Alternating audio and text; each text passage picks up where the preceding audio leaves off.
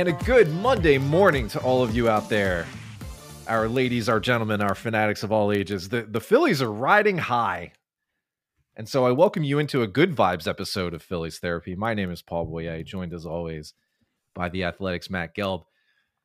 The Phillies are fresh off of a, a nice, productive week where they won two series and they put a bunch of ground between themselves and a number of other wild card teams. Sunday in particular was was very favorable for them. And so all of a sudden, the Phillies are looking kind of comfy in their wild card spot right now. A few other things happened over the past week. You might have noticed if you were paying attention. Trea Turner got an unusual bit of support and uh, really helped that pay off immediately. That was nice to see. Left field is going to become an interesting situation with Brandon Marsh out for a couple weeks after banging his knee real bad on the center field wall. Matt, let's bring you in to talk about a few of these things and some other things that are going on that, that have caught your eye over the last week. First of all, how are you? How was your weekend? Uh, weekend was was good. Took a couple days just after uh, after being on the road and after the trade deadline and all the everything involved with that. So uh, it's great to be at the ballpark. I, I, I mean, honestly, my weekend was ruined by the fact that Zack Greinke was not allowed to bat. Uh, we were so close. Really, really disappointed in that.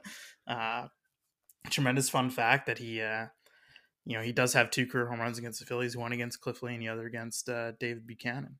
And uh, the one against David Buchanan, I actually went and found a video, and it was a tremendous, tremendous bat flip. And I recommend anyone listening to go search for Zack Greinke's home run against David Buchanan. But other than that, I'm doing great, Paul. Um, I, I, was doing good. Uh, this morning until I checked the forecast uh, for Monday night. We're recording mm. this Monday morning. Uh, not a great forecast. It's the kind of forecast where you're like, I'm envisioning myself sitting uh, at the ballpark for a few hours during a rain delay tonight. Well, you got that to gear up for. The Phillies, meanwhile, are gearing up for four games against the the Washington Nationals. Probably expect a doubleheader, I guess, to to come out of. Uh... No, don't say that. Don't say that. There's, there's no, there's no, there's no layups. You know, there's no, there's no predicting the weather. Right, right the Nationals have been playing better baseball of late, even though the Phillies have had their number for a couple of years now. Uh, so it's not to be taken lightly. Uh, although this does consider the the slightly lighter part of their schedule here in August, as they look to build up this wild card lead. And Matt, I brought us in talking about this wild card lead. It really was one of the more productive weeks and weekends that the Phillies have had in terms of the standings in a little bit of time because what we've seen the last couple of months is if they gain just a tiny bit of ground one day, they either give it back or they win on the same day that another one of their close competitors takes a win too. And it just never really seemed like they were getting a cushion. They were never really building up that kind of security that you'd hope they have for a wild card spot, even as the division continued to slip away. But over the last week, not just since we last recorded, since we all joined you uh, immediately after the trade deadline, but over the last week in full, the Phillies went four and two. Arizona went 0 and 6. The Cincinnati Reds went 0 and 6.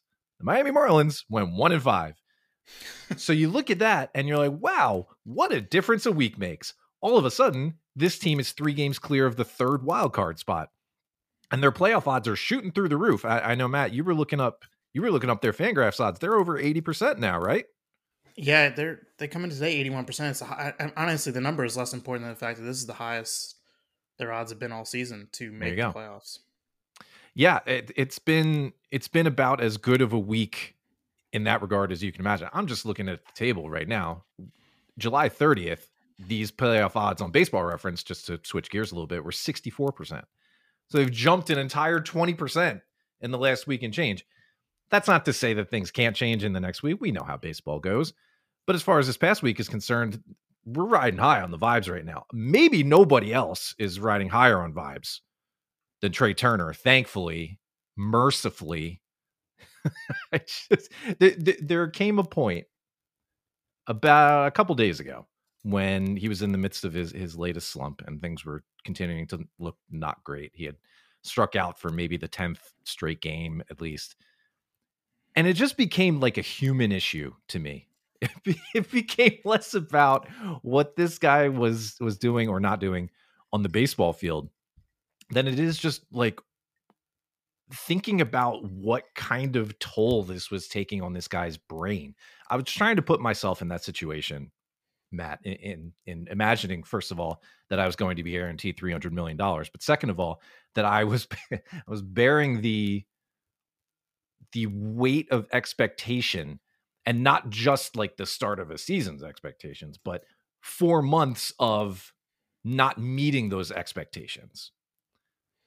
And while of course yeah. I couldn't fully get there, I was I got to like, oh, I was like, oh, that's that's really gotta suck.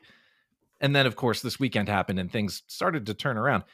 Matt, I, I I don't know what it's like in the clubhouse. What we can see on the field, at least, is a lot of support, and in the stands in particular over this weekend, um, as a lot of fans really just tried to turn the tables and, and gave Trea Turner a standing ovation just to be like, "Hey, we support you, bud. We, we understand things suck right now. We're gonna ease off the booing for a second and get behind you, let you know that even though we do boo sometimes, and the boos will not go away, I don't think." we still got your back. This is just what we do. And he responded in kind with with a couple really big games. Matt, I, I don't I don't know what the mood was like in the clubhouse or, or around the guys after something like that, but that had to feel good for basically everybody involved this weekend. Yeah, and I think to me, Paul, the the, the turning point I think was that interview that he gave, you know, to uh, me and Todd Zolecki and Alex Coffey from the Inquirer, who were there in Miami after that crazy ass four hour game. Uh, and and he, and he took blame for the loss, and, and you can debate whether it was his fault or not. Yeah. I, I don't think it was. Like he yeah. definitely, you know, didn't make a play that would have won the game. But they also had a five run lead that they blew. Yep. A lot of things conspired against them in that game. Craig Kimbrel was tipping pitches, I think they think, and then maybe they were. He wasn't. It was very yeah. odd. Um, but the way he gave that interview and answered, you know, our questions for a few minutes, and uh, I, I, truly think that was like a turning point. Also, it was, you know, I think for me, it's been a human issue for a while. Like I've been, you know, listening to him speak, watching him work, and uh, you know, the scene is just kind of indelible in my mind from that night in Miami. It's it's extremely late. Um, he had already, you know, he had been full uniform. He'd been he had been hitting, um, you know, I wrote about this in the Athletic because the, the, the cage is like right next to the clubhouse there, and he had been hitting. He stopped to come take you know to answer some questions, and he went back and hit for a while.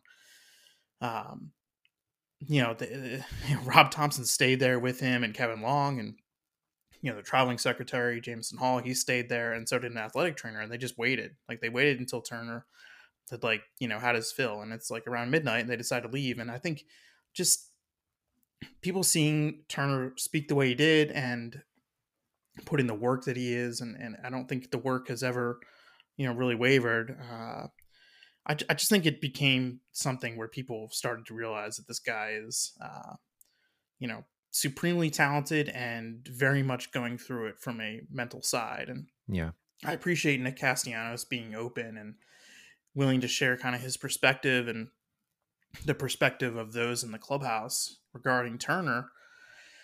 And I, I, do think on some level, like people connected with that. And I did not expect the kind of reaction and whether, you know, whether it was, uh, it became like this social media thing that people were trying to um, make their own. I, you know, I don't know yeah. the whole movement thing. It's it kind of got a little out of hand, but um, you know, there was there was some organic uh, qualities to you know those ovations and the fact that they kept going and really the whole weekend um, did it help him i don't know. It sounded like it did. Um, it didn't hurt him i don't think. Uh, certainly facing the royals you know might have helped and that, yeah, that's a good yeah, thing you know? Yes. and that was kind of like that was like the debate. It's like you know even talking to rob Thomson about this like well like do you, do you try to sit him for like an extended period? And then and then there's this debate. It's like well do you sit him against you know this this you know the weekend against the royals? Because you know the timing seems right maybe you want to do it but would you rather him have a chance against one of the worst pitching staffs in baseball to sort of get himself right and they end up landing there and I, I think it was the right call like obviously like he took yeah. a few good swings he had some good results he's feeling good about himself um, is he back? Like I, I, don't I don't think so. I don't know. I mean, I think we need to see more, but it's obviously sure. encouraging. And so uh, I think it's cool the way the fans reacted. I think it's cool the way the players acknowledge it, especially Turner. I think it's really cool. Like he made eye contact, you know, coming back in the dugout after the home run. He kind of looks at Thomson as he's coming back to the bat rack. And Thomson, you can tell, is basically telling him, go, go, go take a curtain call. And he does it. And, and that, that's cool. Like that's a, it's a really cool moment. It's a great moment for him. Um, you know, maybe it gets him right. And, you know, I've said this on numerous platforms here, everywhere. You know, if he has a, a final two really solid months and the Phillies are the four seed going into the playoffs and they have a home series uh, at Citizens Bank Park, like, you know, fewer people are going to remember the, the first four months of his season. And no, the numbers are not going to be there by the end. But yeah, um, if, if they're there in the playoffs and he's confident and playing well, uh, I mean, it's amazing. Paul, isn't it amazing where they are while getting the kind of production they've gotten from Turner? Oh, of course. Yeah, absolutely. It, it's sort of in a way, kind of like how they took off when Harper had his hand broken last year. You know, all the other guys around him stepped up, and even though he was out, they were able to not only tread water, they they made progress, which is kind of it, it's almost weird. It's like exactly against what you expect. And now, of course, yeah, you bring in a guy who you expect from the get go to be another really impactful guy on both ends of the ball. Um, and just hasn't been that really for longer than a week at a time throughout the course of the season. In in that way, yeah, it is remarkable. They've had the guys that have, you know, needed to step in, come through at the right times. Have they always done that? No, it hasn't been, you know, as much of a, a folk hero season so far, I don't think, as it was last year. You know, you look at somebody like Garrett Stubbs falling off a little bit. He hasn't he hasn't quite been there. Some of the other bench guys that they've plugged in have have faded off quickly. But I think by and large, yeah, it's hard to argue with with what's on the paper right now. They're 10 games above 500. They're 61 and 51, all while getting far less than what they expected from their star shortstop. And you know, expectation is kind of a thematic thing with me and Turner right now. Because think about what what if Turner had spent the last three, four seasons with the Phillies coming into this year, right? Let let's just imagine a world where he was acquired earlier, somehow, some way, different circumstances, put up the numbers that he did his last four years, where he's batting, you know, anywhere from 300 to 320, picks up a batting title, looks like a perennial MVP candidate, and then comes into this year, and all of a sudden it's like, whoa, hey, wait, what happened here? I think what happened is that because all we had as Phillies fans coming in was the expectation that this guy was just going to be great. That is all we really knew of him because we didn't have that familiarity because it got off to such a slow start outside of that first series in Texas patience was tested really quickly. It's all we knew. All we knew was that this guy was supposed to come in and be a superstar. We did not have that bond that had been built over a couple years where we could more quickly switch gears into being supportive. I think what we saw over this past weekend arrives quicker if his laundry had been different for the past couple of years. I think we had to work through the frustration and the confusion of only assuming that this guy was going to be great and not getting that. We hadn't seen his greatness firsthand for more than, you know, a couple of games a year. And so we didn't get that. So it's it's interesting to watch this cycle happen with another new acquisition, another first year guy with the Phillies, you know, getting off to kind of a slow start for him, either relatively or just in general, and then seeing it pick back up this way. And yeah, do I think he's fixed? I, yeah, I, I don't know. I would like for him to be fixed. You know, it's funny.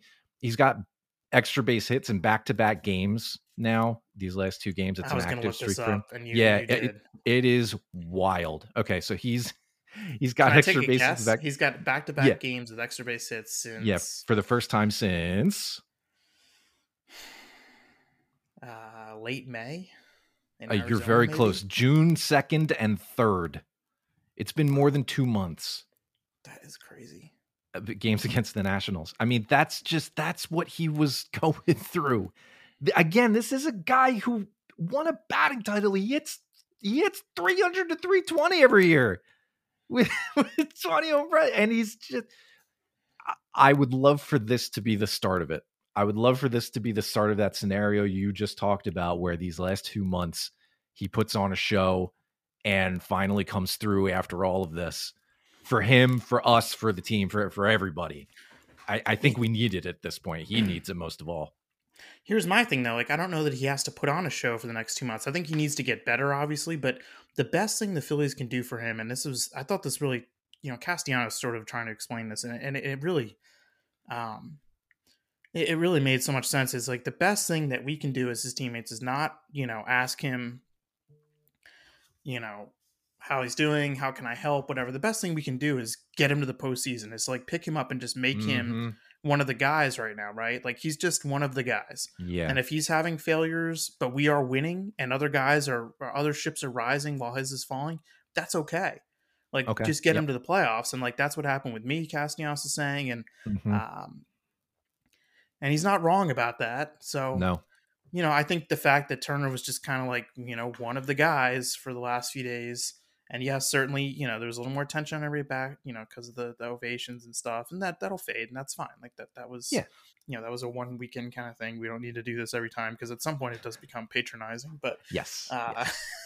so yes, it does. um, the best thing they can do is just you know have other guys play well around him and sort of mitigate you know the issues, the struggles that he's going through, and just get him to the end, get him to the playoffs, and get you know maybe this kind of fresh slate, this blank slate. Um, you know that that proposition has become a little harder given what happened this weekend. You know the fact that Brandon Marsh is going to be down for three, maybe two, probably three weeks uh, with a bruised knee, and it's going to create sort of a Frankenstein outfield, I think. But um, you know, again, comes back to some of their star players need to be better. I thought Bryce Harper had some really good swings over the weekend.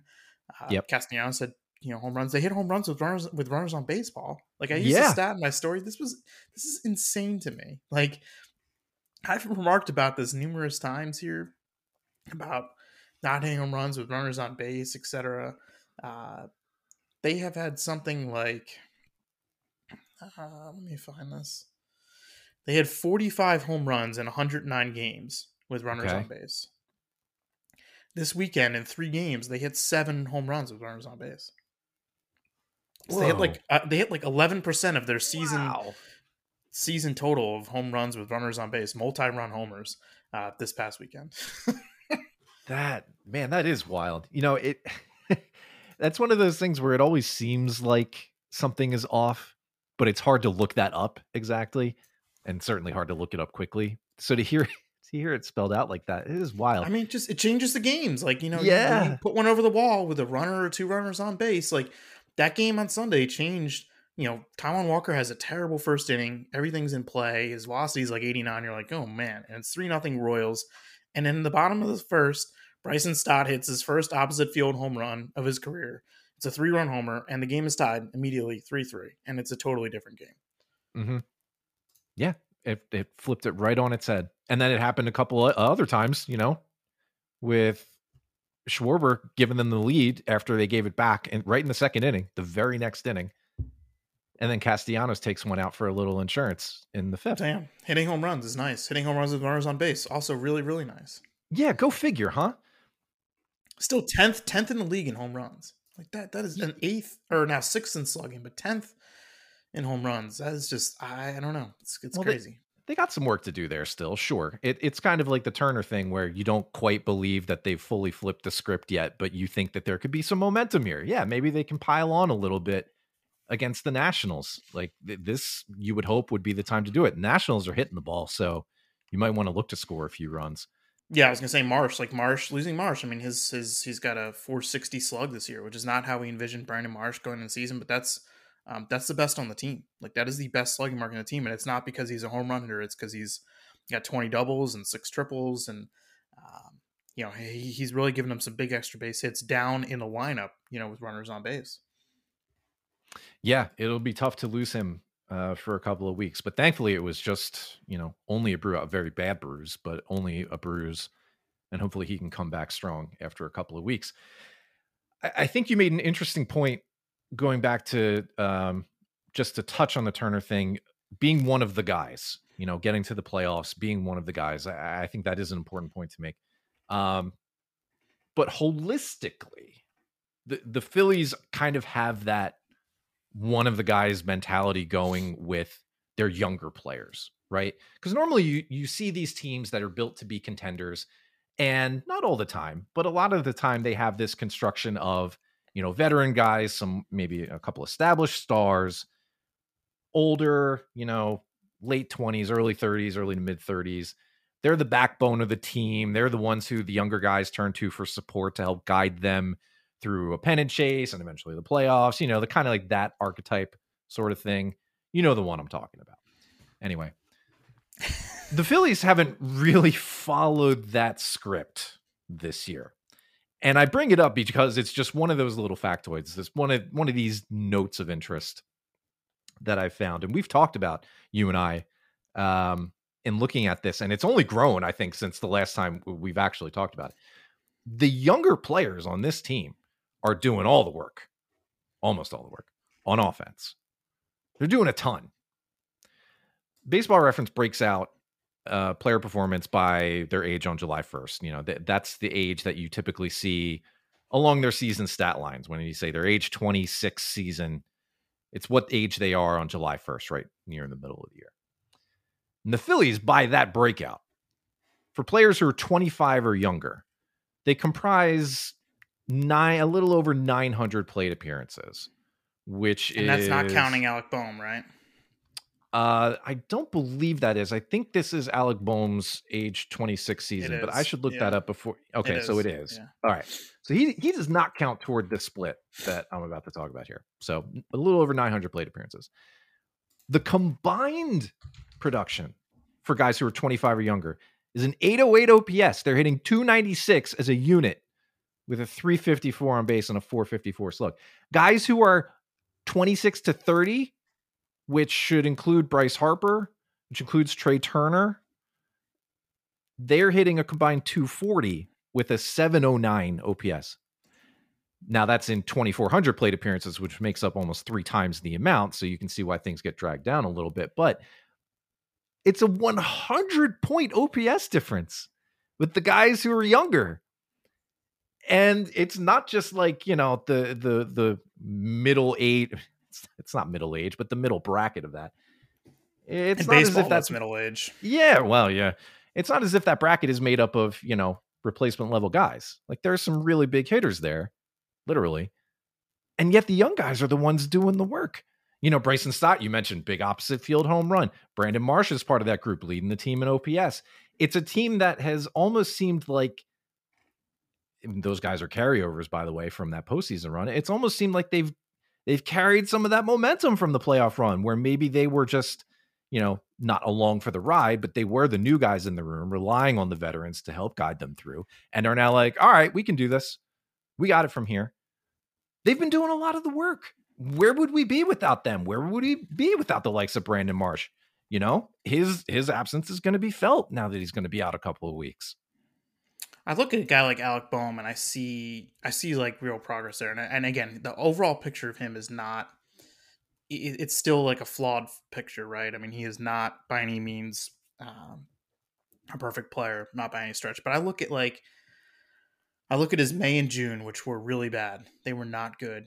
Um, Mhm. And then I look at his July, and he's had a huge rebound, and he's carried that into August. And I see a guy who, you know, has made some changes, who had a really good start to the season, had a not so good middle, and then came out of it making adjustments and is better now. And so um, that's what you want to see from your younger players. Like you want, you know, you want to see them be able to conquer those ups and downs because you know they're going to be there. And you're right, the dynamic you've laid out uh, is surprising. Uh, the fact that their younger guys have really, in the overall picture of the season, have been their steadiest guys in the lineup. Bryson Stott, Alec Bohm, Brandon Marsh, uh, you know, really have continually picked up some of the more established players on this team. Uh, and and that's uh, that's not something I would have ever expected. I expected those guys to be good, like to have you know to be to be solid contributors, um, but I, I think they've been more than that. And if you want to look at uh, baseball reference war, I mean, like, you know, Marsh and Stott are two of the top four right now on the team.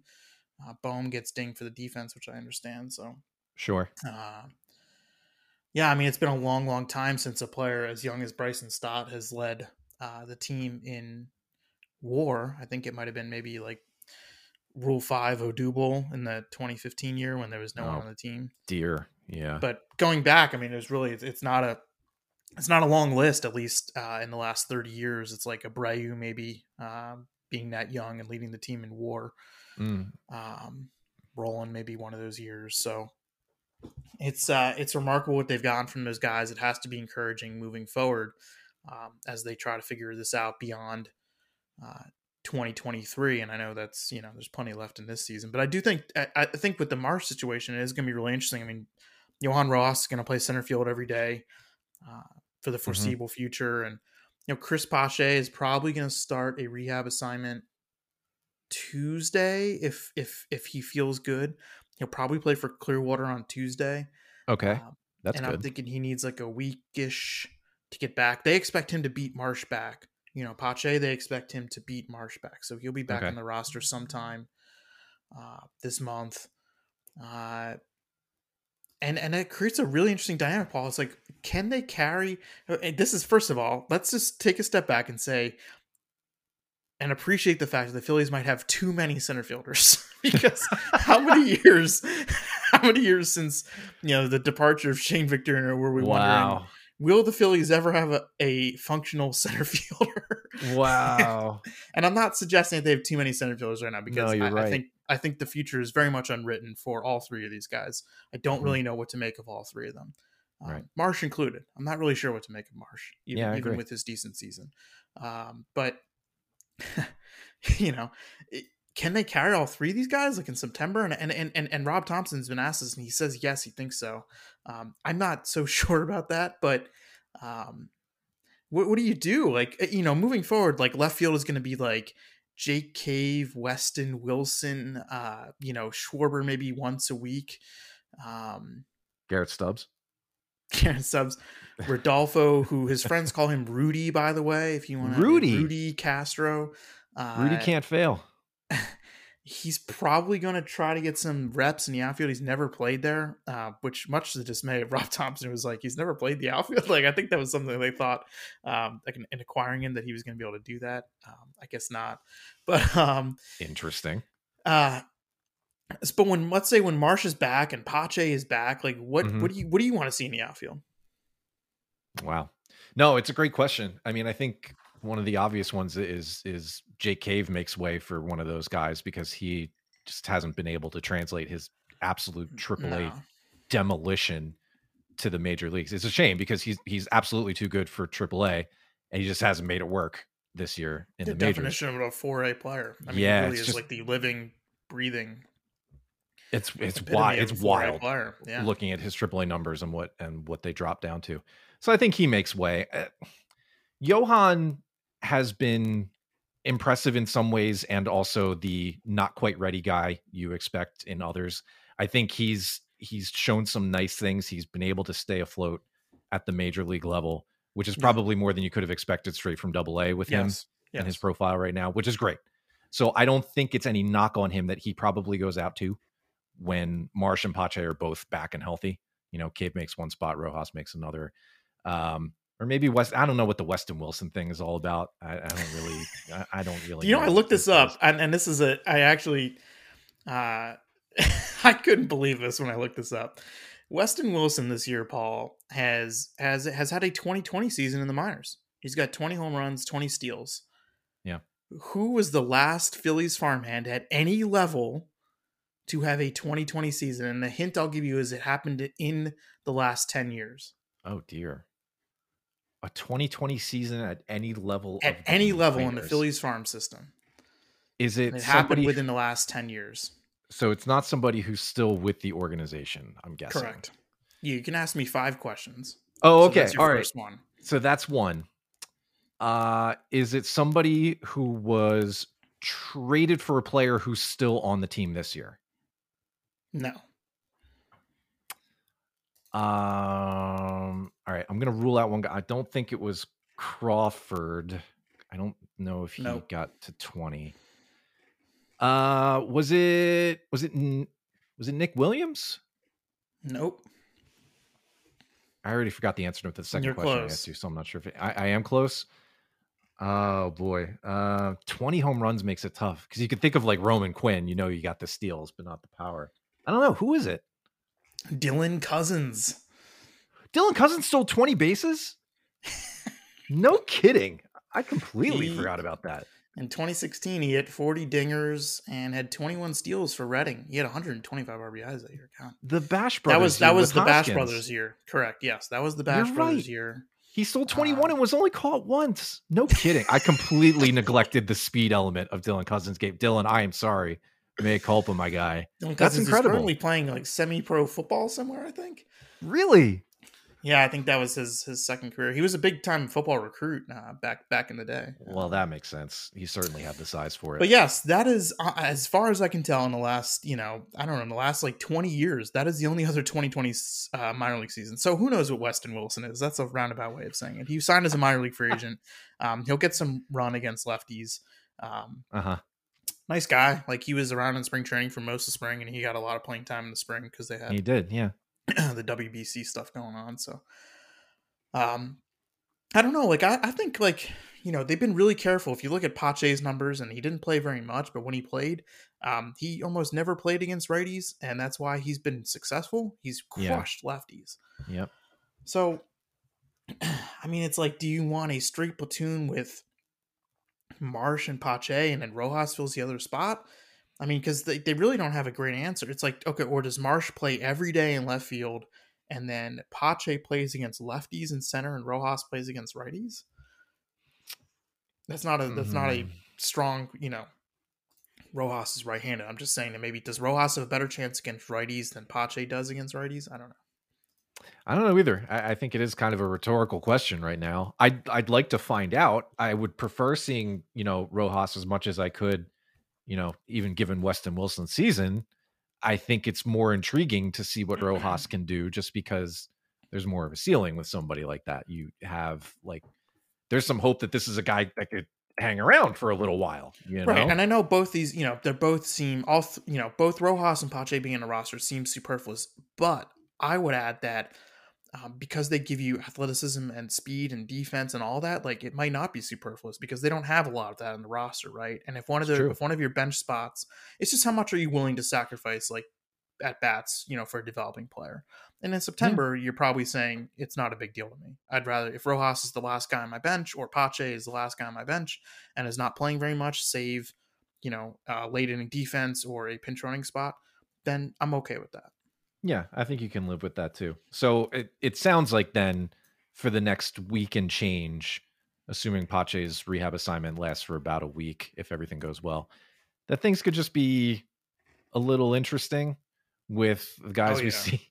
it, it, it's, it's a lot of spare parts right now. It's yeah. like, where do these guys fit? Like, when, when is Rodolfo Castro going to play? Like, right. And, and does he need to play? Probably not. But yeah, I mean, how are they going to do this? And you're right. And Jake Cave is to me is a, is a, you know, uh, kind of interesting figure in all this because like he's he theoretically should get a lot of playing time here, but I, I don't know if he's earned it.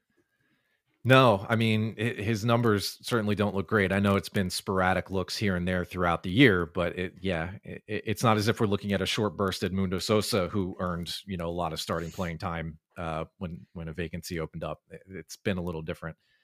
So that that'll be fun. I'll be I'll, at the very least I'm I'm grateful that Johan continues to get looks you know, th- this has already lasted a bit longer than I think I might have expected when he was first recalled.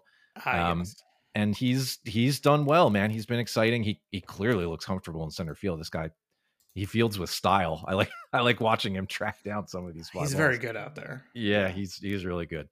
Um, but speaking of expectations, I, I think that brings us to uh, probably what, what would be considered our final point of this week and it's going back and measuring where the Phillies are right now against what the preseason expectations were for this club coming into the year. And I think you and I were were very squarely aligned in thinking that the Phillies, as they were built at the start of the year, and this is even after Hoskins' injury, so taking that into account, were somewhere between like an 85 to 88 win team, definitely in the wild card hunt and you brought up something interesting to me. Uh, we were we were talking back and forth last night that maybe the national perspective was a little bit different.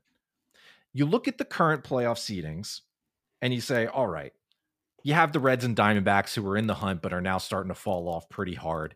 They're still technically in it. And I think the expectation was that they were not going to be playoff teams this year, both with their division competition and just the way they were currently constructed, probably still being a year away. You could say the same about Miami, who has felt, you know, a year or two away for the last five or six years, save for that, you know, short shortened season playoff appearance for whatever you count uh, that as. But the Phillies are right in the mix, and maybe we oversold things being a little too close. Maybe the expectation nationally was not quite as rosy. Maybe it's surprising people that the Phillies are are in the thick of the wild card race and have as much of a hold on the spot as they currently do, even despite their pennant run. I think nationally, maybe people thought it was a little bit more of a fluke than it really was, and it was part fluke, of course.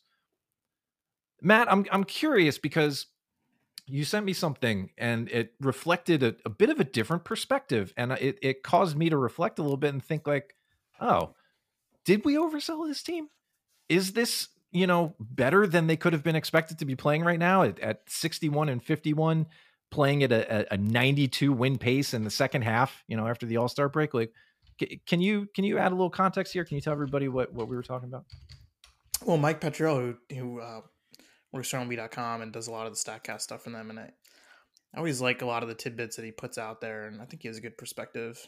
You know, like he's, he, I consider him to be a knowledgeable baseball guy, and he tweeted something last night just after you know you referenced Paul the weird week that was in the wild card race, and he says, you know, I'm not sure if I see any of Miami, Cincinnati, Arizona making the playoffs. Wild card teams will be San Francisco, San Diego, and the Cubs, maybe the Phillies just like we expected at the start of the year. And I just thought that I was surprised by that because, eh, but then it, you know, you know, because what we were just talking about. I mean, the Phillies right now have their highest odds to make the playoffs that they've had all season. Um, I think in a lot of ways they're a team that has wildly underachieved, yet are sitting at 61 and 51, as you've referenced numerous times. And I, I think the national perception is is yeah I don't know I don't know what it is because they really have just like totally flown under the wire. They haven't been on national TV in a while. They didn't mm-hmm. make any big trades. They weren't in a lot of rumors, and that's the way the front office wanted it.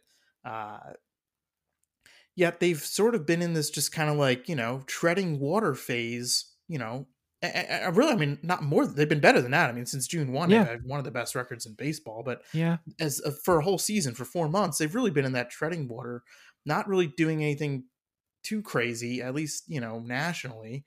And I don't know, like I was really surprised to see him say it. Then I, I and I wonder, Paul, if you do the same thing I do. I pull up the standings every morning just to look, right? Yeah. And what is one of the first things you do? And that is go look at the run differential, right? That's what I do. Frequently. Yes. And so I'm guessing that a lot of people will go look at the run differential. They'll go look at the standings right now and they'll see the Phillies with a very measly plus 18 while being 10 games over 500. Mm-hmm. And it is a result, no doubt, of them playing a ton of close games and having oh, yeah. a very unsustainable record in one run games. But nevertheless, it is what it is right now. And, you know, for example, the Cubs and the Padres, two teams that have, you know, relatively underachieved record wise. I guess maybe the Cubs are out of that category now. Um, have very, po- you know, very favorable run differentials. I mean, the Cubs have scored 75 more runs than they've allowed.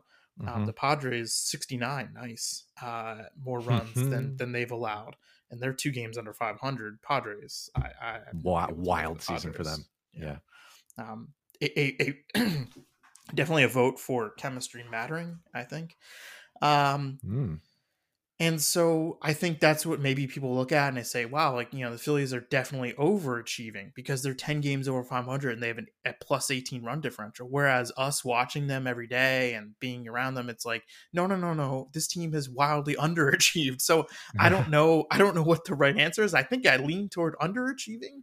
Uh, but uh, I was just surprised. And I don't think, you know, I'm not like calling out Mike here. Like, I think no, no, no, no. His take is perfectly acceptable. Um, like I don't know. I'll be surprised the Phillies aren't the four seed in the playoffs, right? At this point, yeah, that, that's that's what I expected coming in. I, I think we people definitely look at teams differently depending on where they're situated, right? That that's just called bias. That just that colors everything that we do when we look at these different teams. If we have a, an affiliation, if we have a team that we ride, everything comes with a little bit of tint, even as much as you try to stay objective, even if you're, you know, in a national perspective, you know, Mike and I were former coworkers at MLB Advanced Media back in the day. Mike, I'm sorry for the Jan oh, dropping the bam. Yeah. Um, um, and and and Mike has, you know, he he was a Dodgers fan. He still is a Dodgers fan, I assume, but he's been national for a while now. And you know, little things like that can you carry them with you. He's probably never given that much thought to the Phillies on a season by season basis. It, it, which is fine. I don't give a lot of thought to the Dodgers outside of when the Phillies play them. I'll check on them occasionally, but it, they're they're not my team. They're not where most of my interest lies. I try and stay informed, and that's about it. And so, if you're at a national level, this is just it's a natural thing. You have so many teams and so many players that you need to pay attention to that sometimes you don't see the things that the people who have their boots on the ground, I guess you could say, pick up on and notice. And you and I have spent a lot of time watching Philadelphia Phillies baseball over the last uh however Too many years. Time and we have a sense of things and every other fan base has that sense that they've developed of the way their their teams and players play throughout the course of a year where something feels right or feels off you know it's an interesting lesson in fanhood at a national perspective versus a local perspective i cannot have the same kind of intuition about you know whether certain braves players are going good or going bad even though you know that's a bad example because they're all going good right now. I but I just Matt I don't Olson. have that. Oh my god. Yeah, Matt Olson. Matt Olson hit 60 home runs. Unbelievable. Um, but I just I don't I don't have that. And so you and I came into this from a local perspective, and we're like, okay, this team we knew they were good but frustrating in 2022. We felt like they underachieved a little bit, but then had a team that was built for a playoff environment. They had high quality players who maybe didn't put together full seasons that we would have expected.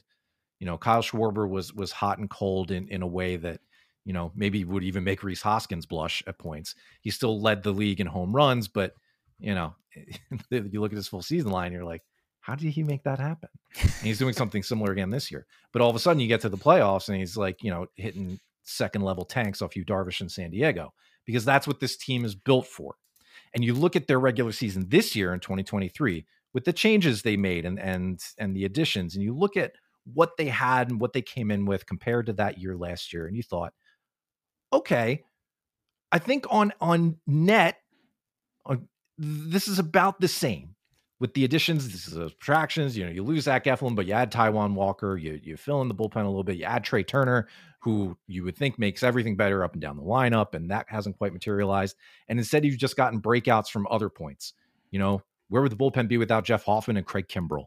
You know, those were not expected, even I think on our level, our local level. And even though we were paying attention to who was coming in and going. So it's really just an interesting perspective type thing. It's not bad, it's not wrong, it's just different. When you remove yourself from a local level and you can't expect to be a fan of every single team on this level, you don't none of us have brain space for that. We just don't. Then sometimes you just see things differently. And you know, calling it calling it a take, you know, that word feels kind of icky to me these days, but it, I guess it is that you just have to offer that kind of reaction based on what you know, what you've learned you take the time to look at the guys who have been added in. You have to scout a stat sheet for a lot of it because you're not watching every single spring training game. You're not going back and watching video of every single edition that every team has made and comparing it to how they fit, blah, blah, blah. You get overwhelmed. So that happens. And I think it's fine to look at that in the in the perspective of the National League and who was coming into it feeling like, all right, yeah, San Diego is going to be better. They're going to challenge for the division. We know the Dodgers are still good. Who knows about the Central? I didn't think the Cubs were this close. I thought they were still another year away, but they're getting breakouts too. Having a resuscitated Cody Bellinger helps. Again, it's all just they got to be the favorites to win that division now, right? I mean, just looking uh, way, at, I mean, not not just I mean, now, it's yeah. recency bias, I know, but sure. like if you look at the overall picture, like the Reds, you know, didn't get a starting pitcher, and the Brewers have not hit all season, and you're just yeah. kind of like, eh, they just got Brandon Woodruff back, maybe that helps, but I don't know. At this point, the Cubs are like got to be the favorites. Well, yeah, because the Cubs are doing you know just enough of both hitting and pitching. You mentioned it. The Red, the Reds can't pitch. Very few of them can pitch, I guess, outside of Andrew Abbott and and some bullpen pieces. They're going to get some guys back, like they're supposed, yeah. to get Lodolo and Hunter Greene, but yeah, that that'll help. They're not aces right now. They're they're good. I think you could call them at this stage in their careers, you know, generously a number two for Greene mid, and Lodolo is someone. Guys. Yeah, yeah. mid rotation guys.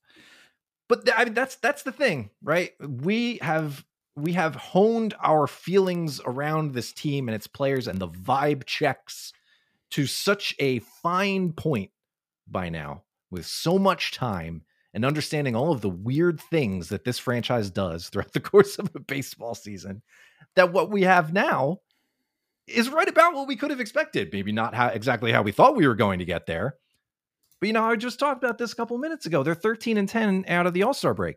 That's a 92 win pace.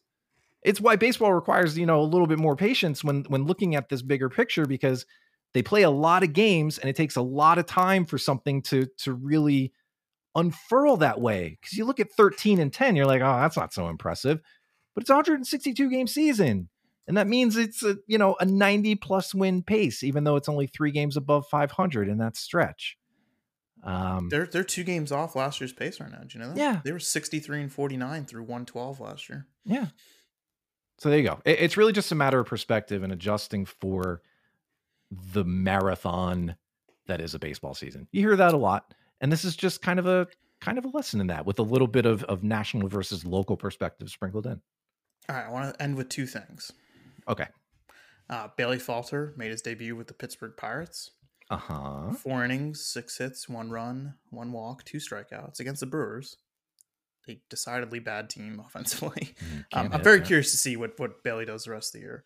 Um, I know why they traded him. I mean, there was definitely some not so good feelings between the two sides, and I also think that um, he was going to be out of options next year, going into next year. Uh, mm. And they probably looked at him as somebody who wasn't going to make their 26 man roster. He's again an up and down guy, um, yeah, who has value in that role. But once you remove the ability to move him up and down without exposing him to waivers, he really loses that value. So they moved him. Um, Great point. They got Rudy Castro. Um, and there's one last thing I want to leave you with, and that's something I just read as we were talking here, and it's uh, Kiley McDaniel over at ESPN. Okay. Did his like early 2023 MLB free agency rankings. This is not to be taken with anything more than a grain of salt, right? Okay. And I just want to read you what uh, he wrote about Nola. Uh, he ranked cool. Nola fifth, by the way, in the early among rankings. all players. Yes, he's got Ohtani okay. one, Matt Chapman two, which I think we can all agree on the order of those two. He's got Blake Snell three, which I uh, whatever okay. contract Blake Snell gets this offseason, I will immediately deem it the worst contract of the offseason, just like I did with Carlos Rodon. Oh, the, the Rodon Award winner, yes. I don't care what it is. I don't care what Blake Snell gets. It will be a bad contract, and and, and I hope Blake Snell is not listening. Uh, Sorry, Blake. Number four is uh, Yamamoto. I'm not going to even try to pronounce his first name from from Japan, who's supposed oh. to be posted, I guess. Um, he's kind of interesting. And then Nola is fifth. Okay. And I'm going to read you what Kiley wrote about Nola, and I want to get your instant reaction. Oh, boy. Because Nola is right handed and doesn't have the velocity or strikeout rate of Snell, there's less belief that he'll get the highest pure pitcher deal, which he's saying like the best, you know, the highest non Ohtani deal.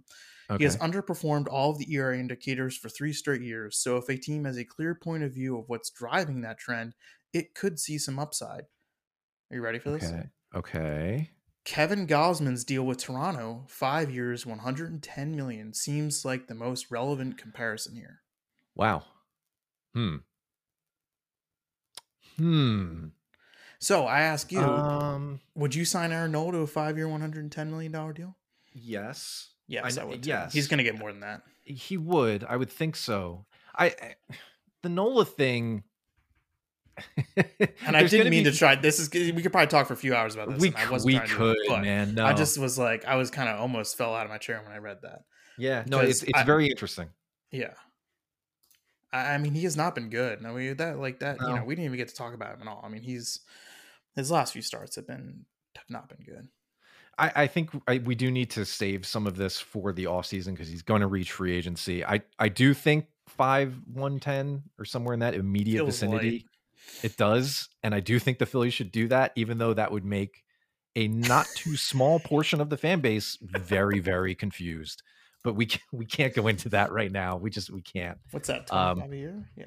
Yeah, no, roughly 22. 22. Uh oh boy. Yeah, that would be hmm, that would be interesting. We need to we need to have just a Nola special. We really could talk for an hour just on that guy. No, that's interesting though. I, I had not seen that.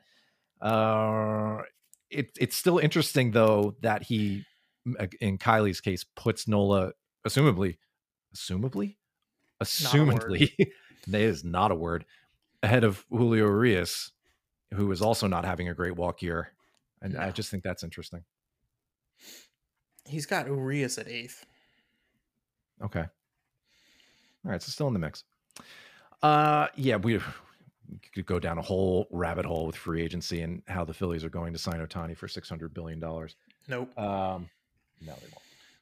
That's okay. It'll still be fun to watch where he does go. Uh, Matt, as we wrap up here and look forward to what we hope are four games in four days against the Nationals, but maybe four games in three days against the Nationals. Uh, what do you got cooking at the Athletic? What are you looking forward to? What do you got your eye on for the the next stretch of seven games against these Nats and then later the Minnesota Twins? Uh, I want to see Chris Sanchez's next start. Uh, his last one wasn't very good. It was probably his worst one. Um, it was his worst one. Um, but yeah, I've, I've been kind of been wanting to write about him, a little more about him, and just haven't had the the right chance, just because the deadline and all that stuff. And sure, and one of the things that I'm really interested to watch is how they treat the starting pitchers while in a six man rotation. Does that mm. affect affect uh, Rob Thomson's decisions more often than not? Like, is he more willing to let a guy try to get another inning or push his pitch count because he's getting that extra day? And I think the answer to that is yes.